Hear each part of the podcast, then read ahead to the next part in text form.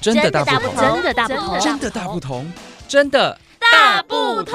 关心你的点点滴滴，掌声广播电台。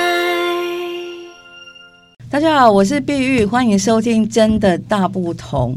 我们今天的主题是要来提醒大家有关于妇幼保护，邀请到的是宜兰县政府警察局妇幼队的廖佩玲警员，廖警官好。啊，大家好，听众朋友大家好。是现在这个网络的时代啊，所以我们要来讲的这个主题也是跟网络哈息息的相关。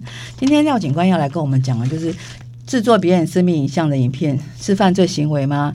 张贴传送或者是贩卖别人的影像也是犯罪吗？那最后就是要提醒大家，怎么样保护自己不会受到私密影像的犯罪？哈，那这三个主题也是真的是，不管是妇幼或者是小朋友都要特别的来注意。我们请警官先跟我们讲一下。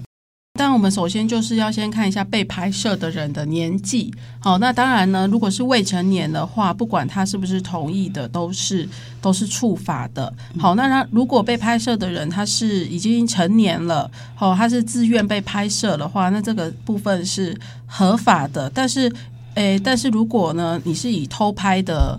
部分呢，来去做，就是像偷拍啊、针孔啊，或者是去一些公厕啊，哈，或者是换衣服的地方呢，来拍摄的话，那偷拍的话，这当然是有违法的行为，这样子。比较大的行者的区别就是他是不是成年，就是对象对不对？对，然后还有说就是有没有违反他的意愿。既然有人拍、有人张贴、传送或者是贩卖这个影像，犯罪的情形刑度是怎么样？就是在网络上传送自己或者是别人的性私密影像，如果没有采取适当的隔绝措施，就是像是在脸书的社团啊，张贴别人的一些性私密影像的短网址，供人家去观览取乐，哈，这都有触犯刑法的散布猥亵物的部分。好，那如果呢，这个散布或贩卖的性私密影像呢，可以经辨认为是他人的个人资料，好，更有涉及不当利用他人个人资料的刑责。哦，那当然，如果是散布未成年的部分的话呢，这个法律都是有加重的。所以，所以呢，我们还是要注意，不要因为一时的有趣啊，或者是贪念，就留下不名誉的前科。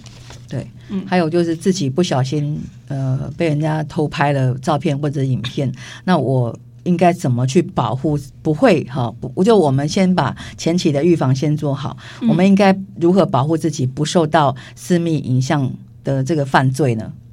嗯、呃，当然就是不要去拍啦，就是不不拍摄哈，不要拍摄自己的私密影像，嗯、因为呢，就算呢，诶，长进的人是你的另外一半啊，老公老婆啊，但是其实现在也有很多事件，就是说呢，诶，怎样，诶，吵架或离婚之后，就把对方的私密的影像外流出去，好，所以呢，拒绝是最好的选择。好，就是不要去拍，就不会有外流的可能。对，是。啊，如果说自己不小心被拍了，哦，如果在网络上面有发现被流传的性私密影像的话，我们可以上卫福部的性影像处理中心的官网来请求协助下架。哦，自己的话，如果发生的第一当下，哎。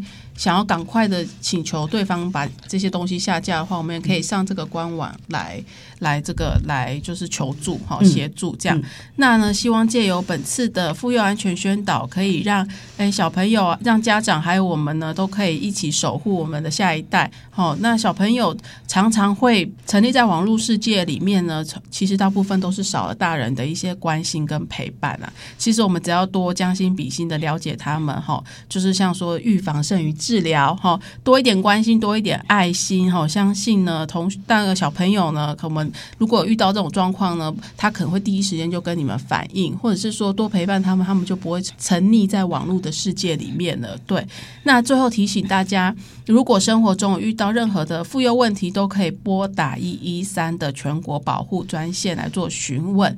那如果遇到诈骗的问题，我们可以打一六五的反诈专线。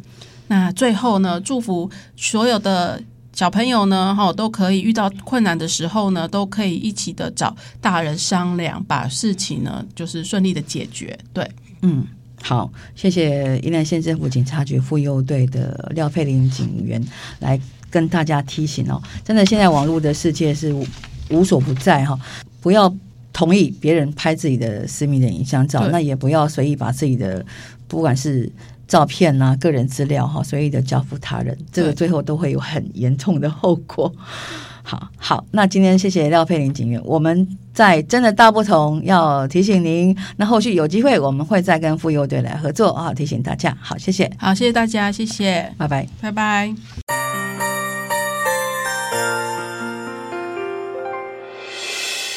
伤心的时候有我陪伴你，欢笑的时候与你同行，关心你的点点滴滴。